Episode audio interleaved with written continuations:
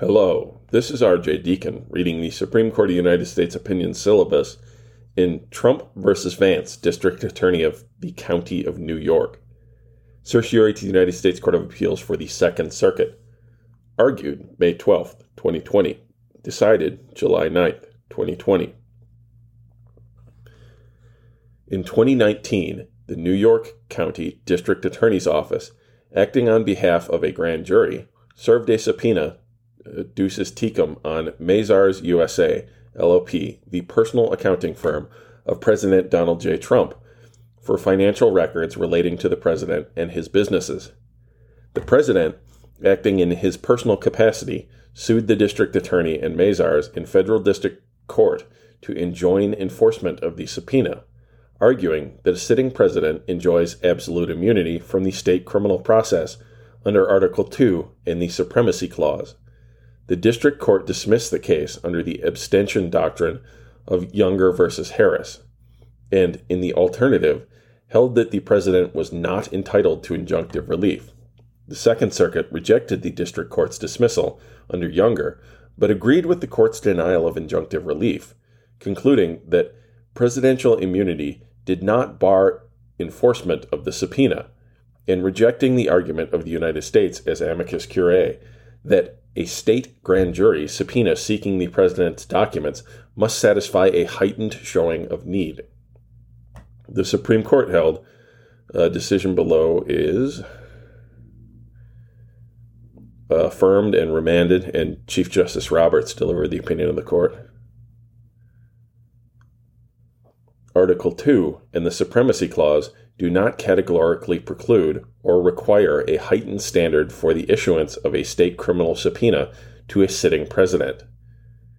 In 1807, John Marshall, presiding as Circuit Justice for Virginia over the treason trial of Aaron Burr, granted Burr's motion for subpoena duces tecum, directed at President Jefferson.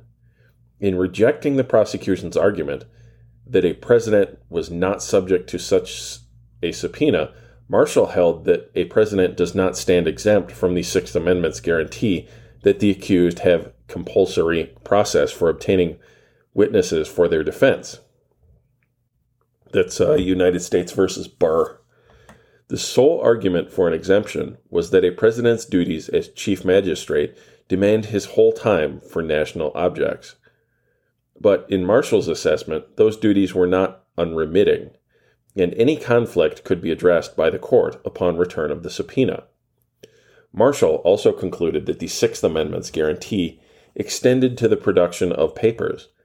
The property of introducing any papers, he explained, would depend on the character of the paper, not the character of the person who holds it, and would have due consideration upon the return of the subpoena.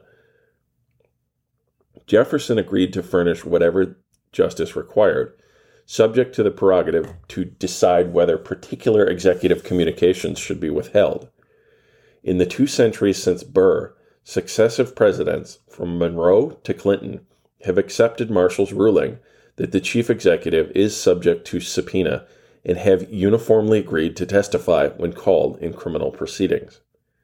In 1974, the question whether to compel the disclosure of official communications over the president's objection came to a head when the Watergate special prosecutor secured a subpoena, duces tecum, directing President Nixon to produce, among other things, tape recordings of the Oval Office meetings.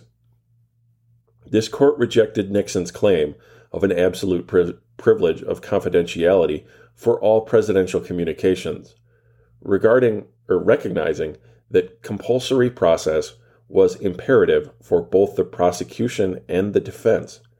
The court held that the president's generalized assertion of privilege must yield to the demonstrated specific need for evidence in a pending criminal trial. That's United States versus Nixon.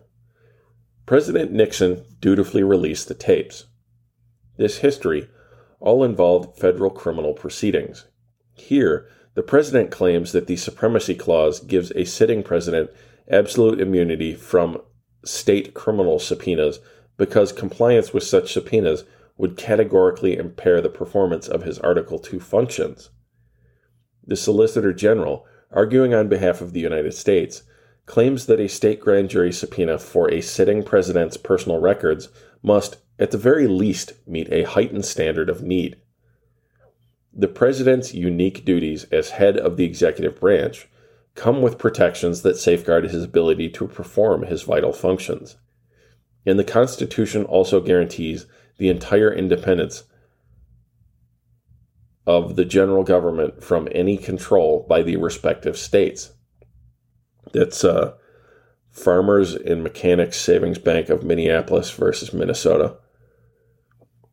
Marshall's ruling in Burr, entrenched by 200 years of practice, and this court's decision in Nixon confirms that federal criminal subpoenas do not rise to the level of constitutionally forbidden impairment of the executive's ability to perform its constitutionally mandated functions. Um, quoting Clinton versus Jones. But the president claims that state criminal subpoenas necessarily pose a unique threat of impairment and thus require absolute immunity. His categorical argument focuses on three burdens diversion, stigma, and harassment.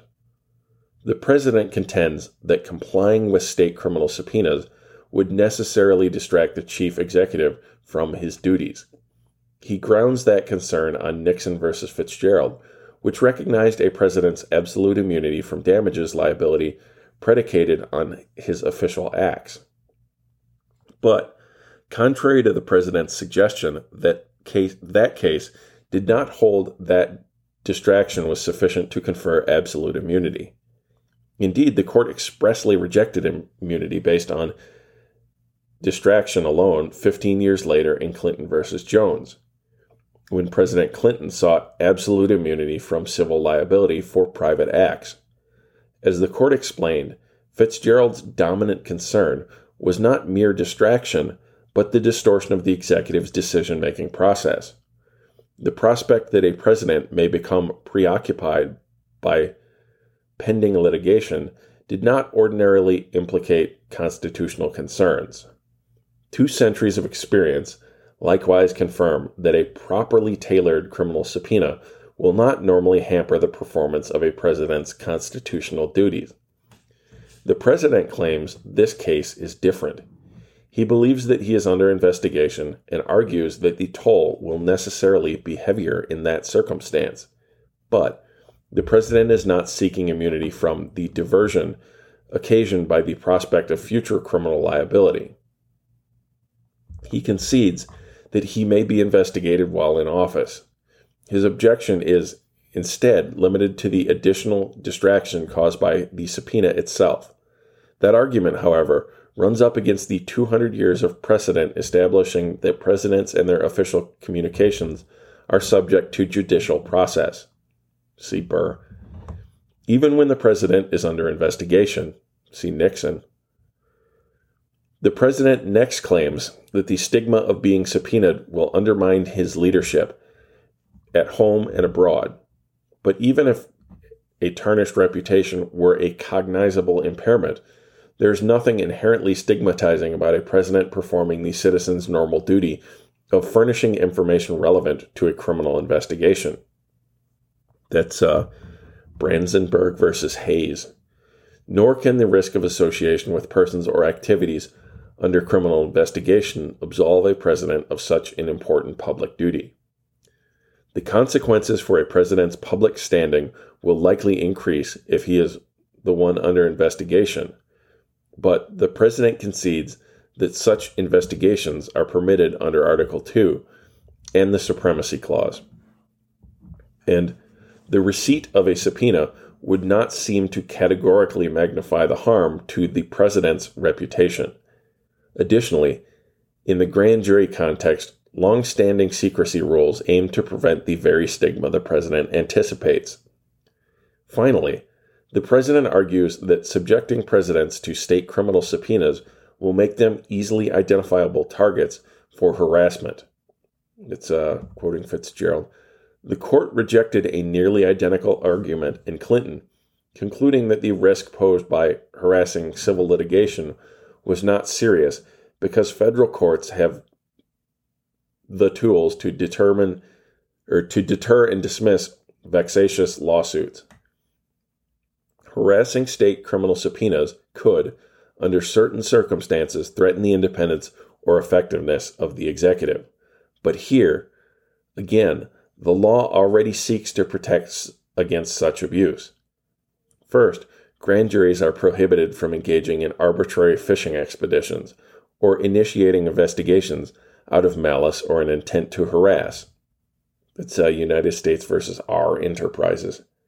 And federal courts may intervene in state proceedings that are motivated by or conducted in bad faith. Second, because the Supremacy Clause prohibits state judges and prosecutors from interfering with a president's official duties, any effort to manipulate a president's policy decisions or to retaliate against a president for official acts through issuance of a subpoena would be an unconstitutional attempt to influence a superior sovereign. Exempt from such obstacles, um, let's see, what's it say? Uh, going back, uh, official acts through issuance of a subpoena would be an unconstitutional attempt to influ- influence a superior sovereign exempt from such obstacles. See McCulloch versus Maryland. Um, and federal law allows a president to challenge any such allegedly unconstitutional influence in a federal forum. A state grand jury subpoena seeking a president's private papers need not satisfy a heightened need standard for three reasons.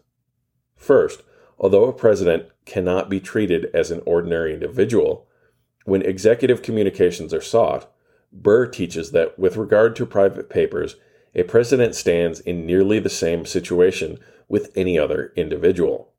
Second, there has been no showing here that heightened protections against state subpoenas is necessary for the executive to fulfill his Article 2 functions. Finally, absent a need to protect the executive, the public interest in fair and effective law enforcement cuts in favor of comprehensive access to evidence. Rejecting a heightened need standard does not leave presidents without recourse. A president may avail himself of the same protections available to every other citizen, including the right to challenge the subpoena on any grounds permitted by state law, which usually include bad faith and undue burden or breadth. When the president invokes such protections, the high respect that is owed to the office of the chief executive should inform the conduct, conduct of the entire proceeding including the timing and scope of discovery. That's uh, Clinton. In addition, a president can raise subpoena specific constitutional challenges in either state or federal forum. As noted above, he can challenge the subpoena as an attempt to influence the performance of his official duties in violation of the Supremacy Clause, and he can argue that compliance with a particular subpoena would impede his constitutional duties. The decision below is affirmed and remanded. Chief Justice Roberts delivered the opinion of the court, in which Justices Ginsburg, Breyer, Sotomayor, and Kagan joined. Justice Kavanaugh filed an opinion concurring in the judgment, in which Justice Gorsuch joined. Justice Thomas and Alito filed dissenting opinions. Thank you for listening. If you'd like to get a hold of the podcast, I can be reached at rhodesscholar80 at gmail.com. That's R O A D S and the number 80.